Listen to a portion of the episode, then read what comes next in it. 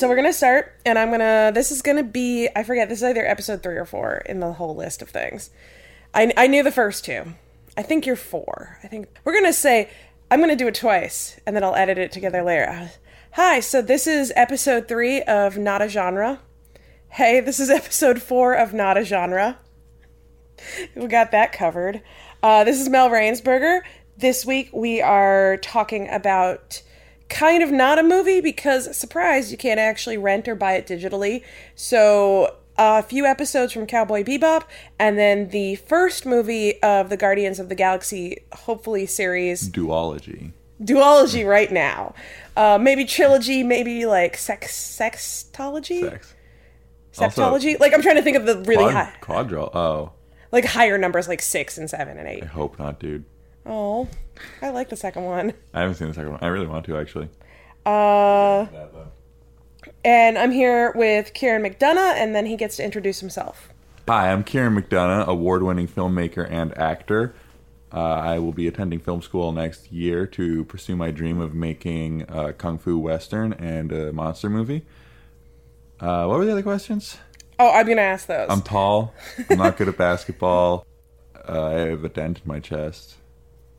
That's I have a crest on my head, like a crest that goes like that. There's a bump on the back of my head that annoys the shit out of me because it's a little bit to the left of the center of my skull. So if I'm resting my head up against a board, like a headboard for a bed, it's it leans slightly to one side. Like I can't wear hats. even. I can't wear like hard helmet hats because my head is like basically like that. Like where I wear bike helmets, there's a lot of space on the side. It's very like awkward.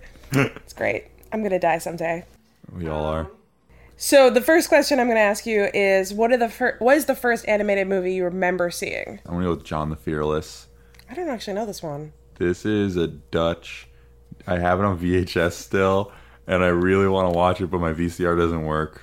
Um, it's it was a dub of a Dutch movie. It's like Jan Zondervries or something, uh, and it's about a dude who looks like He-Man. And from what I remember, he kicks everybody's ass, and then he accidentally kills his cousin who dresses up as a ghost to try to scare him.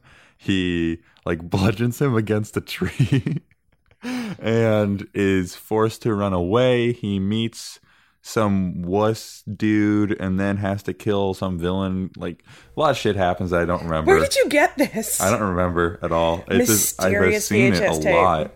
And then he has to fight this guy called like the Cluda or something. He was scary too. He he that scene I think is actually pretty cool looking and scary. It's a cool monster design, antlers and fur and skulls and red eyes and You can't find it on like just YouTube. it's only in Dutch that I've seen.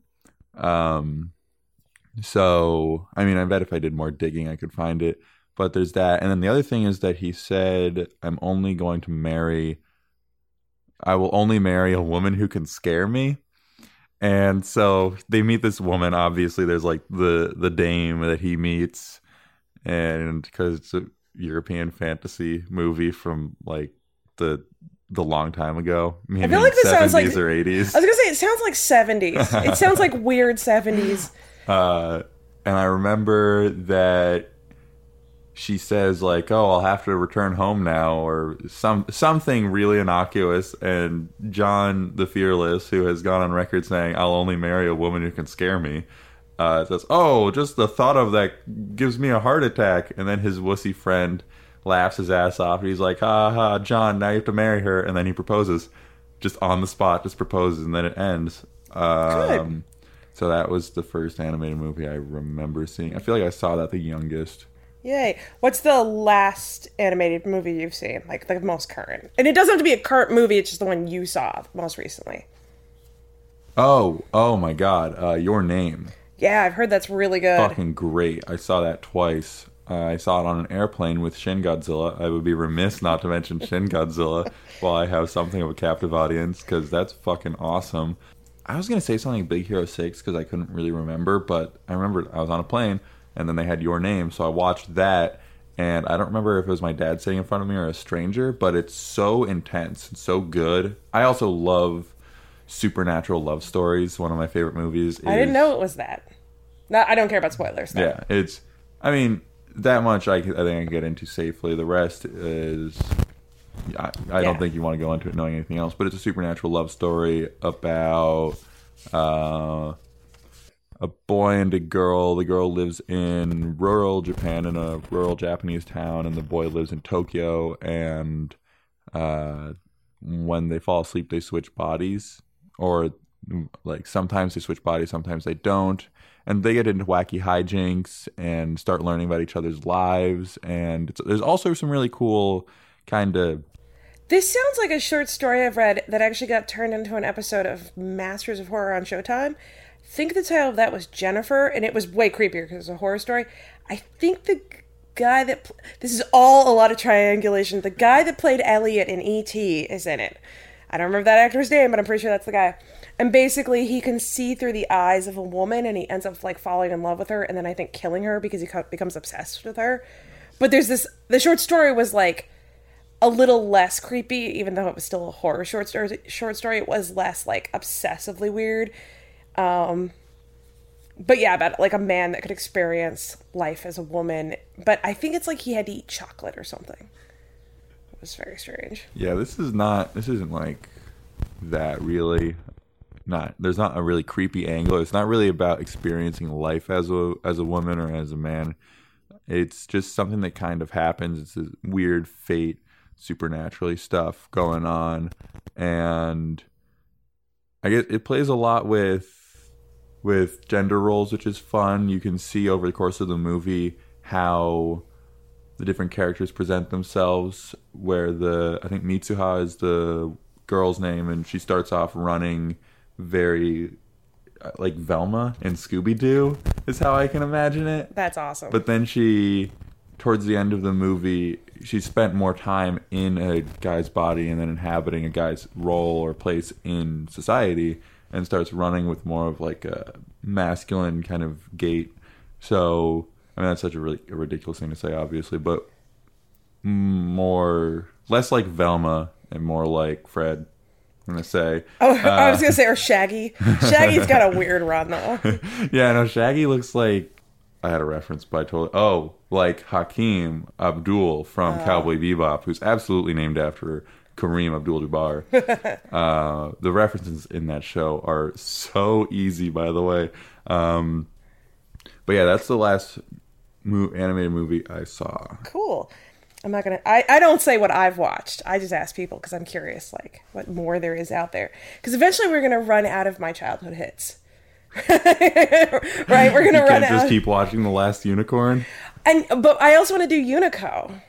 Oh, I haven't even seen that one yet. Oh, Unico's so good. You wa- need to watch both of them. So the, the sequel is way creepier than the first movie, and the first movie has like a rape demon. So the second movie is like I remember you you told me to watch that after we watched Legend, which was a hit. yeah. Even though I showed it to my friends and there were mixed reactions. So I was no talking about this with Raz, going on a tangent about unicorns. He, um, I, I said this about the last unicorn, but I, I was echoing something you said about Legend, which was that I was like, okay, this happened a long time ago. There's clearly even better stuff we've made since then. Like this got made, so there's gonna be There's nothing better. there's nothing. It just they didn't like continue on with that, and so that's like it's one lone like really cool sad unicorn movie, like slightly anime esque, and you're like, oh damn it, with music by America. And he goes, yeah. And when I was in college, and I like try to explain to my friends they might like this, you know, they see the fucking cover and they're just like, that is a girl's movie and it is a bad one, and I don't want to see it. So he stopped showing them the cover, and he's like, you see, because uh, Lord of the Rings hadn't come out yet Yeah. the live action. And so he's like, you've seen the live act or you've seen the animated Lord of the Rings, right? It's by the same people. Or the that might be my first And the one Hobbit. actually is The Hobbit. Oh, I love The Hobbit. The Hobbit's really good too. I love I love that movie. I like the animated movie a lot. I mean, the live action one's bad, but I I really like. I really like. I got to two on the live action Hobbit only because I liked that part of the book so much. I had to see it. Yeah. But it was crap. doesn't it end with the spiders. The first movie ends right before they get to The mountain. Mirkwood Forest or where the spiders are involved. Because I remember that. Maybe I can't even remember, but I remember it's like almost like a bad Bechdel test. The Hobbit rarely speaks in the first movie; he's like a non-character, and he's like this is just terrible. It's all terrible. The the dwarves go into the mountain after Bilbo in the live action movie, and there's this whole like chase scene down a river of liquid gold. It's so fucking stupid. Like the whole point of this is that only Bilbo can do certain things. And what they do in the second movie is like, oh no, the dwarves can totally go in and do stuff too. And it was like that was the whole point is that he goes in and he burgles because he's the guy that they got to do that. But if they go after him and go in, then what was the fucking point of having him there at all? Oh, also the Goblin song. I did hear the Goblin song because that's my favorite song from the animated movie. Who was that? Rankin Bass. Yeah, Rankin Bass did all that stuff. Yeah, because the Goblin song in the animated one is awesome because Rankin Bass had a lot of those like really bassy dudes going on. He had he he got folk music people to do it, like good folk music, like much like the Last Unicorn, like like a Had, folk, had folk band. music like America. yeah, it was like really great music. But I was gonna say, so what he did, uh, Raz started doing was just not showing his friends the cover and being like, "We're gonna watch a movie by the same studio that did the animated Lord of the Rings." That shouldn't be a selling point either. Well, he got them to watch the unicorn movie, The Last Unicorn, and they liked it. And then they saw the cover and they were like, "Yeah, I wouldn't have watched that otherwise." So he won in a good way. He got he got people to watch the sad unicorn movie. We talked way too much about feminism on that one because it I was feel like interesting. that's kind of a solid thing to talk about when you're talking about the last unicorn. and Fury Road. Oh yeah, naturally. Um, So I, what I hit upon might be a really interesting thing in general to talk about, and we'll sort of start at the beginning of the movie and then go through sort of both how they kind of like interweave. But one thing that I was what I was watching that really stood out is how much. So, uh, to go backwards a little bit, the reason I picked these two movies is that they're both space operas or movies entities, space operas with really really saw, strong musical cues. Um, but for Cowboy Bebop, because it's an entire show and it's a lot longer than the movie, I decided we'd focus on the first, third, and ninth episodes, which is where the main characters come in. So rather than sort of trying to talk about, I would like thirty episodes all together, there's like too much there. Whereas Guardians of the Galaxy is a two-hour movie; it's really hard It's to a compare. long movie. It doesn't feel like it though. No, I was it doesn't. surprised by how well it is It's- written. Yeah, This, I was rewatching it, and there's parts of it that I'm like, that's very silly. yeah, And you're like, it did not come across as that silly. Like, he basically laughs like Bugs Bunny when he's getting away with the orb the first time. Like, if you watch, he's like, ha ha ha ha. and I'm like, how did I miss how stupid that is? I didn't like it the first time I saw it. I don't. It's not. I don't know. It's not that I didn't like it. It wasn't memorable to me, and I could not remember anything that happened at all. I didn't really like it. I didn't get all the buzz, but I also saw it when it came out. When everybody's like, "This movie is just the shit." It's the best thing to happen since Star Wars, and I just did not get. It's kind of like Star Wars meets Fifth Element, though.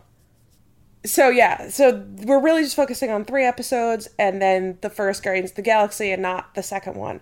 But as I was watching the two of them, the thing that really struck me is how, while they have these very strong superficial elements, it seemed like, in a way, Guardians of the Galaxy, being the live action movie, had a simpler theme about just family. And I don't. I didn't get that family was a part of Cowboy Bebop. They never operate as a family. It's almost like roommates. Yeah, I like that a lot, though. I mean, when No, not that's a bad thing, but I Oh, just no, like I I, was like trying to see if I could find some like greater similarity and that struck me. I was like, no, it's like a bunch of college like after college roommates all trying to get Spike- along. Spike says right after they are forced to pick up Edward, he's like, "I hate kids, women, and dogs," and we have all three on the ship, and the only one he wants to hang out with is Jet, who's basically just his mom. Jet's like his mom slash the person that originally got the apartment and then like lost their job or like isn't making so much money so they had to bring in their like Jet's like the person that like after college got their own apartment realized they couldn't afford it and brought in the least scuzzy of the people they knew in college and that's Spike. Like I guess I'll bring you in. Like you're not gonna like pee on everything and you'll only No, have to do the dishes, so I that's feel like cool. Jet has more affection for Spike than that they're I I like Jet a lot as just kind of like a sort of you know like the gentle giant kind of character. He's shown a lot. In, you know, he cooks for them. He's shown a lot doing very uh Motherly things. motherly, but also like he's like tending to bonsai trees, which is like Oh, very yeah, I forgot that. nurturing and uh And it's his ship. I mean, that's usually how describes it. It's like his. Yeah.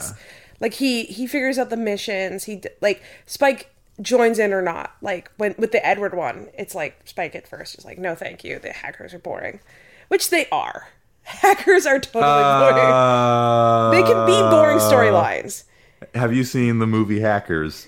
Yes, but that's ridiculous. It's good in a bad way. Awesome. I love that movie. But but yeah, Spike Spike is more like uh like a tenant than like a like a partner. And, like they are partners, but that's not how Spike sees it. That's how I see it. Yeah, that's how we see it. Um, Romantic partners. that's fine. Oh, that those images are on the internet. They're Oh, oh yeah. And when I was writing my notes, I was like, Edward is clearly that person that you're kind of friends with that thinks they're better friends with you than you think you are with them. Because I had forgotten that Edward like had researched them, Yeah. that she had like found out who they were ahead of time and like fall in love with them and been like, I want to be friends with you. I feel like Ed Moore just likes them, at least at the beginning, just because they're adventurous and obviously super cool. Definitely the character. yeah, but it's like, that nerd kid in high school Yeah. that's like, I'm gonna be friends with the cool with the kids. cool kids. Oh yeah, I had to deal with that all the time, being such a cool guy. It was not that person. I, I wasn't either. Um, but also, I think Ed's Earth sucks, so I, I think that Ed just saw them as the best way to get off. Ed lived underground. I mean, like Earth sucked. Ed lived underground. I mean, because they say that that like Earth constantly gets bombarded by rocks. I think it's neat how because when they went to Tijuana in the first episode, they call it Tijuana. Yeah. And then I'm like, but where are they? That the I guess I missed that they went to that ring satellite because when I'm there or when they're there, I was watching it and the world folded upwards. I'm like, where the fuck are they? This is not Tijuana. No. But uh Yeah, there's there's never like a clear. It's not the way Guardians of the Galaxy is. Like now you are here. Now you are at this new place. why doesn't why doesn't Peter Quill ever just go back to Earth? I don't know. Probably because he doesn't want to know like his grandfather died and like how shitty it is. That's fair. He's constantly like running away from things. Like Ver- Verit, the pink girl, that's in his like hold. Oh, he's like, I thought I left you. Like he's not like, he's not one. He's not one to like maintain a relationship. Maybe we should get into this later because right at the end of the movie, it brings up a lot of weird Oedipal shit.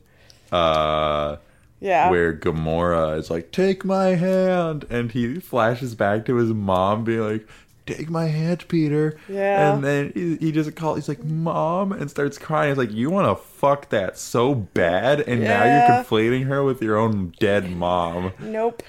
Um. And he, Yeah. And one thing I wrote down like consistently, and I keep telling my friends this, I really believe this. Faye Valentine is not Gamora. I think Gamora is more like Jet. Like she takes care of them and and sort of like and they're probably working towards a romantic relationship with her and Peter Quill, but that's not the way she that's not her role as much. Like she her role is what Jet's role is to like make sure they're on track, staying together, being taken care of, that they're working to their best ability. Um, and Faye Valentine is way more rocket. Like this chaotic character that constantly argues with the main character and Faye Valentine's awesome. and helps but also screws stuff up in equal measures. Mm-hmm. I know Who's- Groot I'd just say them. Groot is Jet.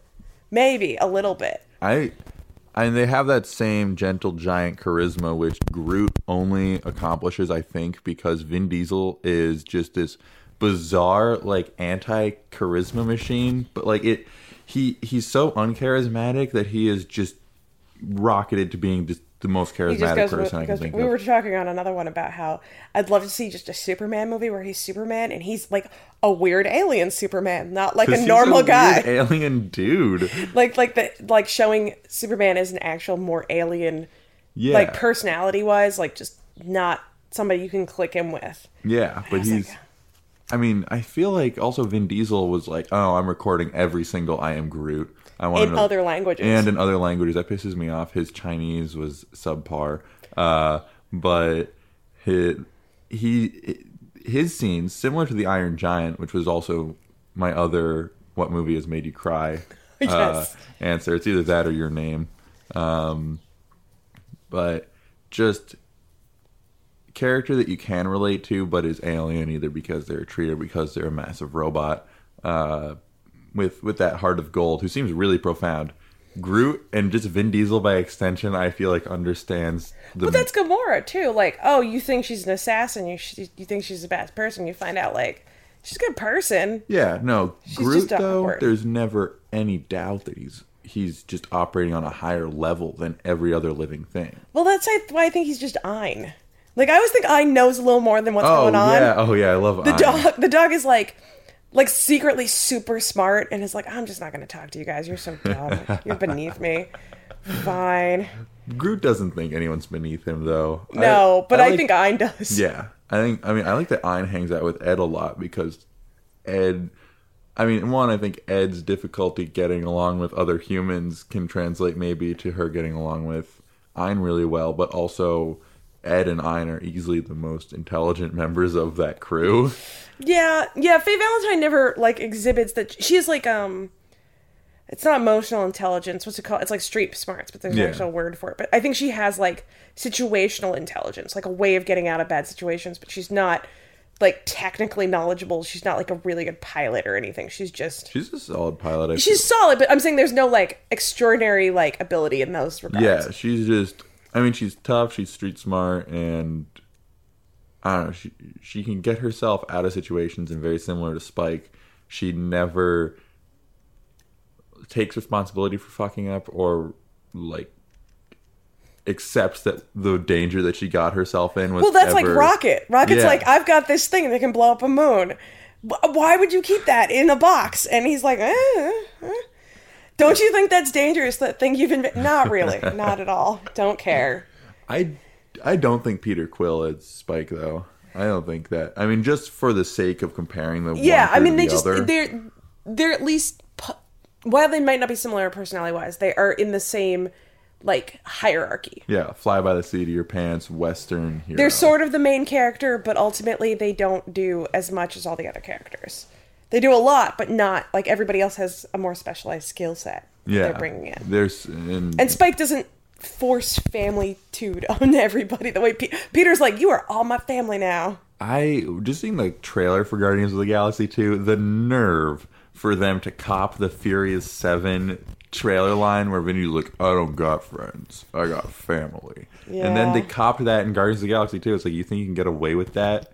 Uh, especially when, sorry to every single person on the planet, Fast and Furious is far superior to the Marvel Cinematic Universe. It's not even a question. We're not going to debate that one right now, but um, uh, Get me, is there an initial D anime? We're gonna talk about that in Fast and Furious one day. initial D. It's just a, it's a, I think it's a manga, but I don't know if it's also an anime. It's a drifting street racing entity. Oh, and that was part of it. And this, I was writing down my notes, and I was like, essentially, and this is the brilliance of Guardians of the Galaxy, that it's not just like a space opera with people, but that they have their own little unique spin on even the Guardians of the Galaxy universe, which is that they're kind of rednecks in space. Like Yondu's definitely a redneck, Oh, yeah. as is Peter Quill.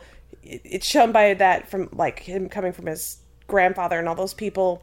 Um, the sort of very Kurt Russell background that they explore in the second movie. I, is- I really want to see that just for Kurt. I love Oh, Kurt there's Russell. so much making fun of Kurt Russell's hair in the 80s.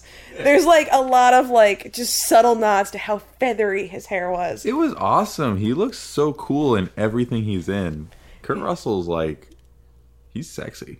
He's I I firmly believe that he is not that Kurt Russell exists in the Guardians of the Galaxy universe and that the alien chose to look like him to get laid. Like that he you know specifically that it's not a coincidence and there's no Kurt Russell.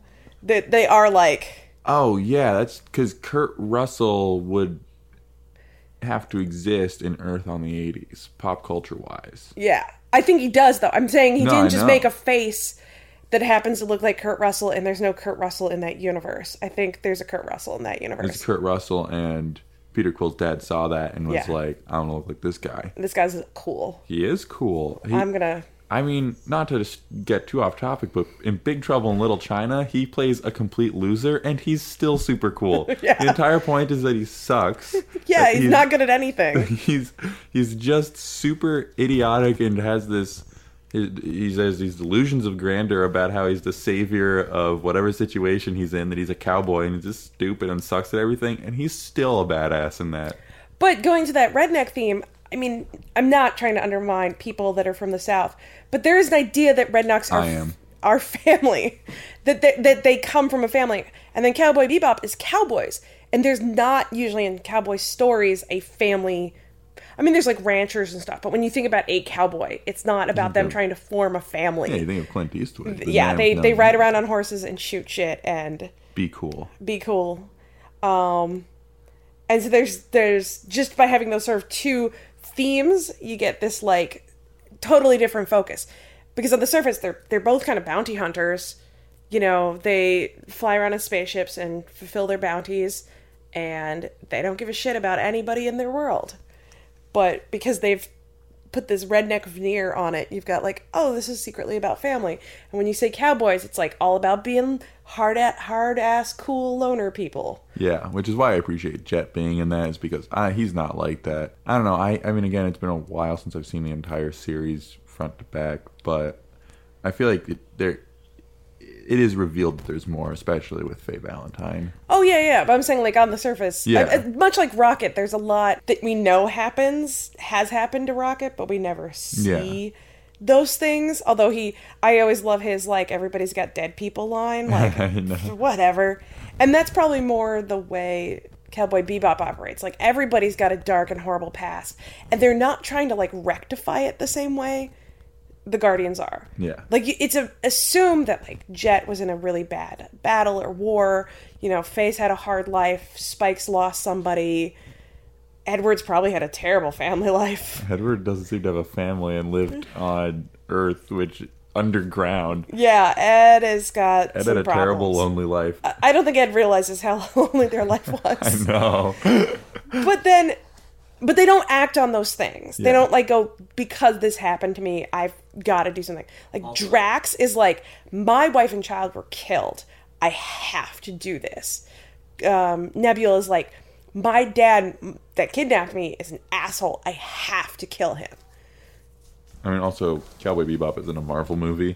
They're not trying to wrap everything up and make it like, how can we appeal to the most people at once in two hours? And revenge revenge is apparently very appealing well, yeah, I feel like because you take everybody's got dead people, and everybody does, but who wouldn't want to be like, take the exact thing that either whether, whether it killed somebody or whether it's something that wronged you, take that exact thing that you hold on to that just like pisses you off and defines who you are in a certain way, and just tell it to fuck off and just beat it. You know? yeah and, and get rid of it. Like drax calls up ronan and is just like i am going to confront you. And it's and it's bad. Like he He's is not winning that battle at all. I was I rewatching it and i was like i remembered he called him up but i forgot how bad he was at fighting. I I liked that kind of reversal where he he calls him up, he confronts this guy, and he's like, "Uh, okay, whatever," and just kicks his ass without even trying. yeah. I am especially in the second one but even in this one drax is like your either you're a little too old dad or a little too, or your grandpa who's not senile but definitely tells really terrible dad jokes doesn't understand the context of what's going on around him to uh, like so says like off color remarks or like you know instead of just saying like oh what's your friend's name? Like the one that starts with a d he'll go like oh you know your gay friend. And you're like can you not describe my friends in like these very like singular terms? This is upsetting he just says whatever he's got on his brain and always acts like he's having fun. Like the person that always acts like they're having fun on a vacation when everybody else is miserable and you're like i hate you. I know you're not having fun but you act like you're having fun and that pisses me off.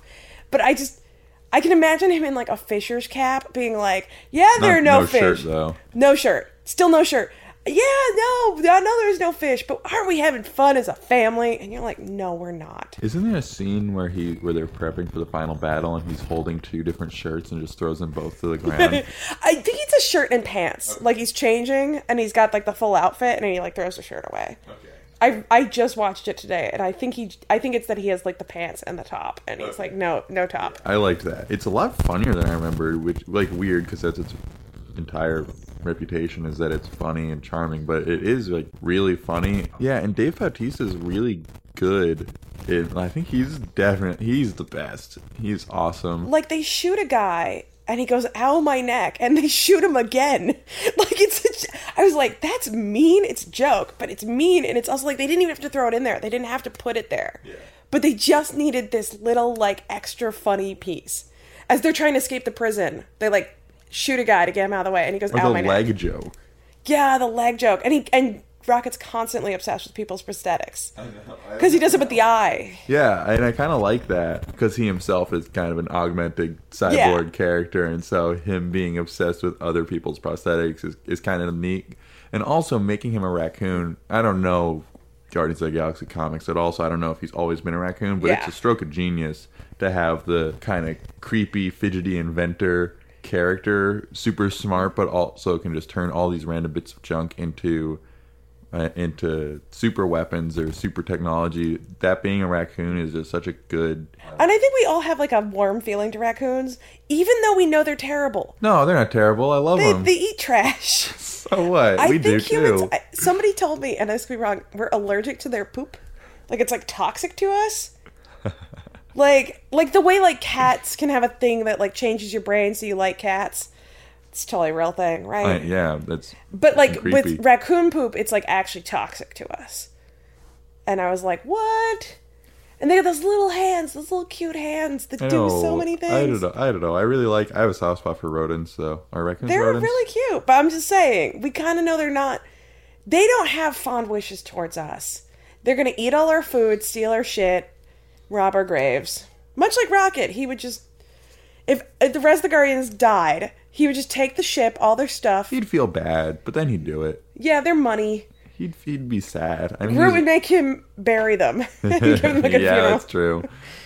Groot would totally do that. Um, but yeah, there's all this implied like Rocket has terrible backstory, but we never. Yeah, and I'm fine with that because I don't need to explore every one of those characters' backstories because we hardly know why the villain exists. Oh, and that was what one of the things I wrote down. Both have terrible villains. Yeah, I can't, Like some Cowboy Bebop doesn't even really have villains so much. I mean, they have problems that occur and people they battle, but they're never like this one big guy. Yeah, I mean, there's Vicious, and he wronged Spike, but I honestly cannot remember what. It's more situations are difficult, and there's like individual people in that situation that they have to get past, but there's not like a there's not like a mob boss they're constantly having to pay money to. There's no like They do. They do mention like the Syndicate, kind of, and that's yeah. like, There's I mean, there's no Nova Corps. There's no like Federation of Planet shit. yeah, Which I was trying to figure out if that was like an American thing. Because like Star Trek has the Federation I think it's the Federation of Planets or something like that. I've never seen a single Star Trek thing, which I told George Takei to his face. I was like, I've never seen Star Trek, You are horrible. but Did he say oh my? Uh, he said, well, I said I gave him Rodan, which is a Godzilla spin-off from 1956, Toho's first color movie. Uh, and I gave it to him because he did the dubs for it early on in his career. And uh, I said, look, I've never seen Star Trek. I've never seen any Star Trek, but I am a huge monster movie fan. And he sees Rodan. He's like, oh my, you're a historian, aren't you? And I'm like, yes, I am, George great. Takei. So Star Trek has like a you know, like a government of Yeah, so does Metroid. Yeah. And even, you know, Star Wars does. And then I was trying to think if there was any like Japanese or Asian space things that had that. Metroid is the only one I can think of. Yeah. Because there really isn't there aren't like there are cops and like space cops in Cowboy Bebop, but not really. They're never like a big problem or some Also, especially in the first one, I was never sure if the in the first episode with Asimov, another Mm-hmm. stupid fucking reference. It's like, do you really expect that to go Oh, over yeah. people's heads? And I wonder if that's the kind of thing because I saw a movie called Stacy where it was a zombie movie, really great, um, where they had the Romero Task Force or the Bruce Willis's right hand too, which was the chainsaw that they used, And I'm like, are these references that watching them as, as an American, since they're referencing our stuff, it's like, Oh yeah, most likely. Like, um, I really like the Hellsing series, all of it, like the manga. oh yeah, Uh, I like the first anime a lot better because it also has excellent mu- music. It's on Hulu too, but the first one has amazing music.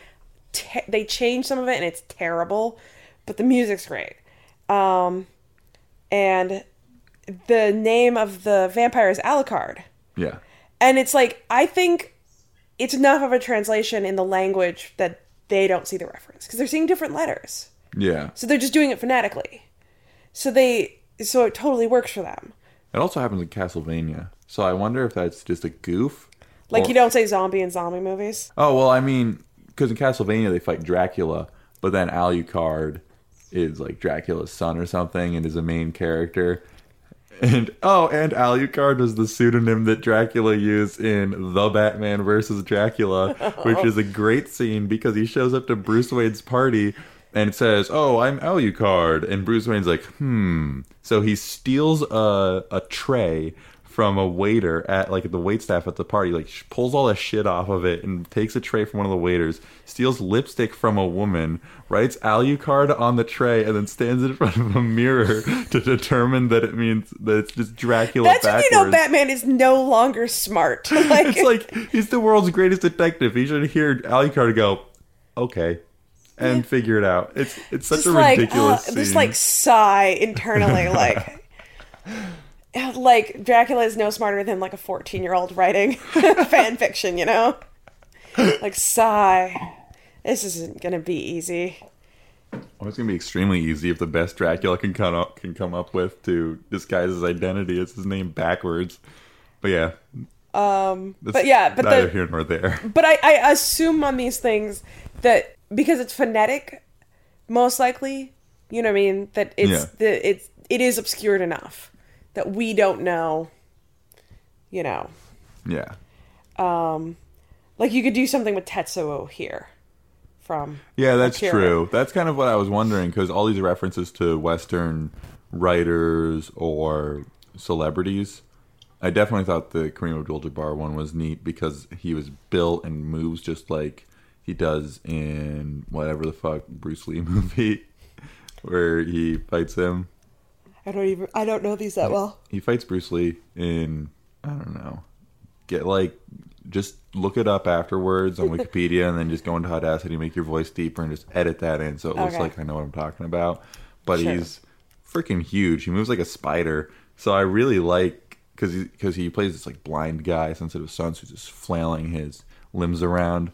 So I kind of liked that they translated that to Cowboy Bebop. Or I could be off base and that's not at all the inspiration. It's just uh, a coincidence. It could be a coincidence. Um but unlikely. I mean it's it's you know, their own little like fanboy moments. And I think that's a lot of filmmaking in general is how can I reference the things I love? Like how can I put in this thing I know? We already talked about this. I hate it. I hate it. And I'm definitely guilty of it. But I hate it. You referenced Short Circuit 2 once in a film. And every, I remember you telling the story, and all your friends were like, We do not know what this They is. They weren't like that. But- it was 10 at night on the day of filming. I'm telling this to everybody else, too. And I had been referencing Short Circuit 2 multiple times as a point of reference. It's like, oh yeah, this scene is gonna be like Short Circuit Two. This moment in Short Circuit Two, and I was convinced this was like E.T., which by the way I've never seen. I was convinced that Short Circuit Two was just a beloved children's classic that everyone has seen it. And then ten o'clock at night, the day, the only day of filming for the Forty Eight Hour Film Fest. Uh, Just go look it up. Continue. look it up. Uh, the actors are like, we have, I have no idea what you're talking about. I've never seen Short Circuit Two. Everybody should see this movie, Yeah, though. it's, It's, ridiculous. great and probably hasn't aged well because Fisher Stevens, star of Super Mario Brothers, uh, Is he in that? he played Iggy and or Spike. He played the Koopa, one of the Koopa guys. Okay. Yeah. Oh, yeah, yeah. I was like, he's not King Koopa. No, that's Yeah, I was Dennis like, Hopper. Yeah, I was like, that's That Dennis movie's Hopper. fucking awesome. I want to watch that. Can we not talk about Guardians of the Galaxy and talk about We'll Mario find, Brothers? We'll, we'll find we'll find a way to work Mario Brothers in. Only was- if we can compare it to a really serious animated film. Oh, because that would be funny. Ab- Let's do Ghost in the Shell and then like Mario Well, Brothers. right now I'm doing Ghost in the Shell and just Ghost in the Shell with um, Thursday's husband, which would be a really interesting conversation because he basically is the smartest programmer I know. What- no, but there's got to be some about? like a brothers movie that would go with. uh Grave of the Fireflies. That No, that's too dark. Somebody gave me something for Grave of the Fireflies, but something something about brothers or siblings. There's- something. There's probably not a whole lot of animated movies about brothers. Oh, there probably is. I know. I feel like if you go to anime, there's a lot more like, like just a story, but it happens to be animated. Yeah. Like less crazy stuff.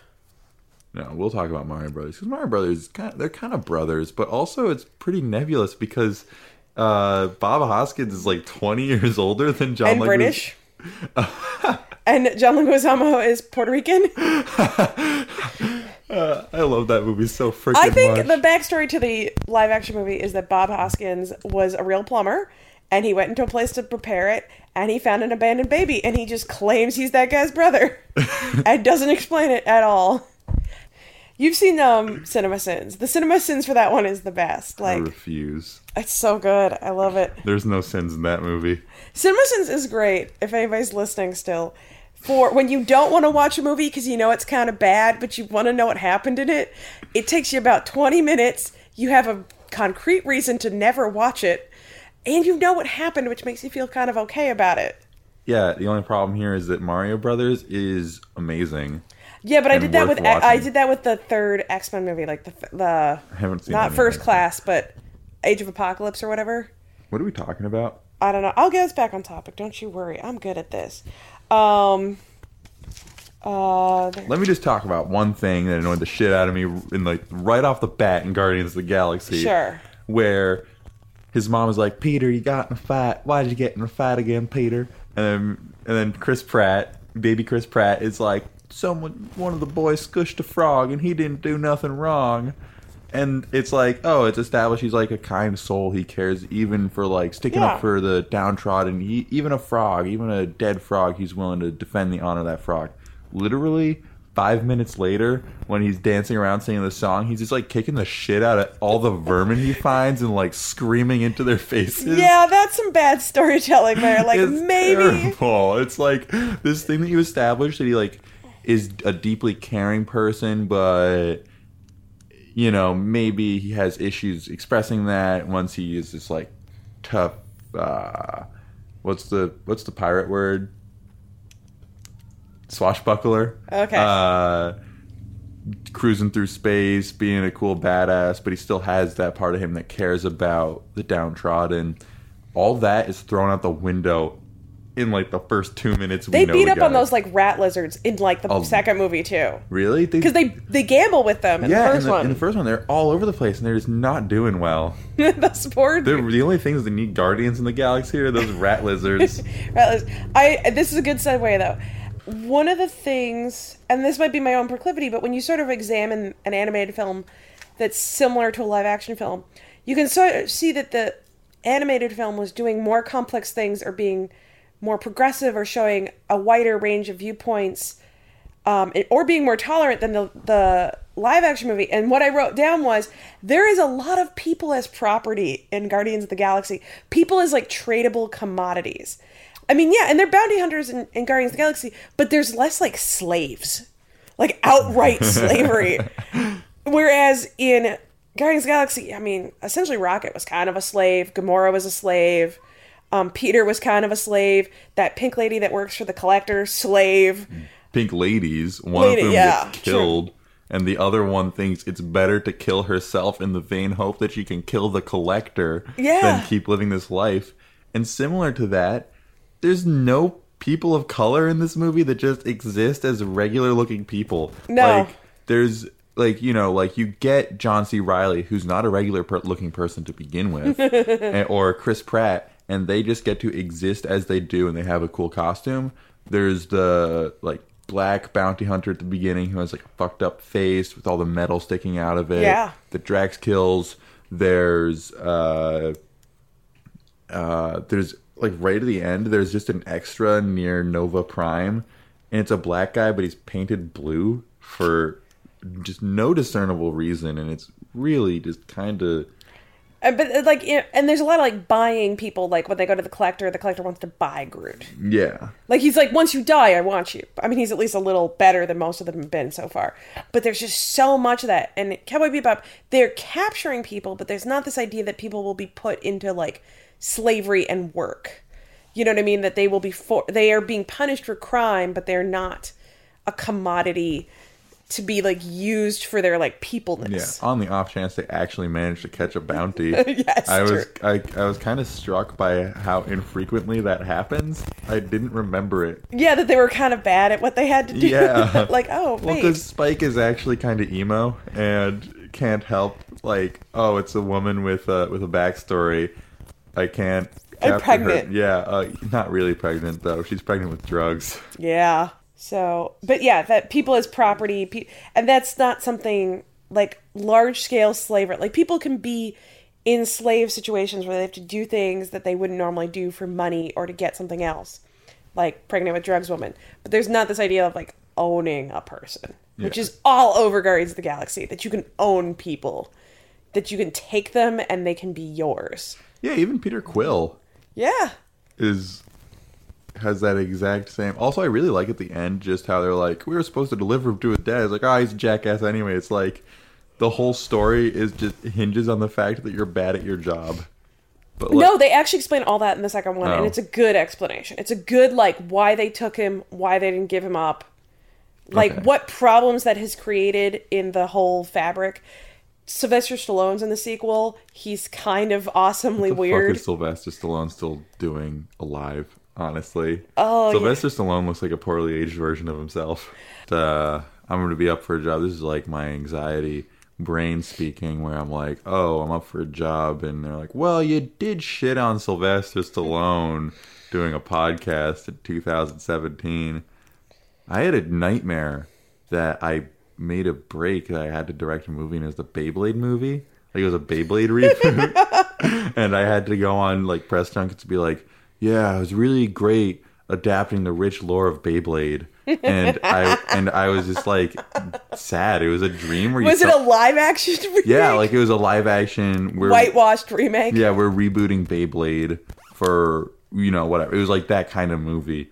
Um, and I just had to go and pretend that I was super stoked about directing Beyblade, and I wasn't. And it was just a sad dream that you kind of felt in your bones. Oh, that is really sad. Um, we'll segue into the final question, which you already touched upon, but I asked the other two people this, and I'm going to keep asking it because I think it's kind of an interesting question. What animated movie have you cried at, or do you use to cry? And maybe I only use, oh, maybe I'm the weirdo that uses animated movies to cry. I don't really use things to cry. Uh, pl- and plenty of I cry a lot of shit. I cry at Starship Troopers pretty regularly. RoboCop. Paul Verhoeven, I guess, generally is good for that. But animated, Iron Giant, or uh, Your Name. I've What seen- part of Iron Giant? Is it the deer? It's not the deer, and it's not Superman either, because I think Superman, where he sacrifices himself, is the part where people like really get it. But it's where the giant, like even thinking about it, I'm getting kind of goosebumpy, because it's where he thinks that uh, Hogarth is dead. After like I forget what exactly happens, but he gets like flung across the snow, and Yeah, he's- no, I can't remember. and he sees him and he like pokes him and he looks dead like the deer at the beginning and that's when the giant like just goes berserk and starts destroying things. Like that like for so long he's been able to not even bury his intended purpose. Like his intended purpose he's pretty much forgotten about but just that idea of feeling so desperate and seeing the only person who really cared for you uh, just just dying in front of you, bringing out this uncontrollable rage, and you really just destroying all that they have tried to convince you of. Like, no, people are good, and they can be your friends if they understand you. Throwing that all out the window because you're just so enraged by like just the brutality of it all. That's the part that really gets me. Uh, I kind of made a weird, not tradition, but it just kind of happened where like the night before prom or before like a, yeah, I think it was like prom. I would I watched the Iron Giant, and it happened like three times in a row, but it was never intentional. But then I realized I was like, why is why does this keep happening? Because it's just that kind of movie. Yeah, you want to watch it before the best night of your life, peaking early. Like a giant robot said to destroy the planet. You peak early, and then you make art the rest of your life. Yeah, so I like that, and obviously the Iron Giant is just Groot. like, like I mean, both played by Vin Diesel too. Can we talk about Vin Diesel, the Fast and the Furious? I was going to wrap this up, but we can talk about it after. Well, thank you very much. We're going to wrap this up. Remember to keep watching animated films and telling people that they're good and that they're not just for kids. And um, yeah, talk to you next time.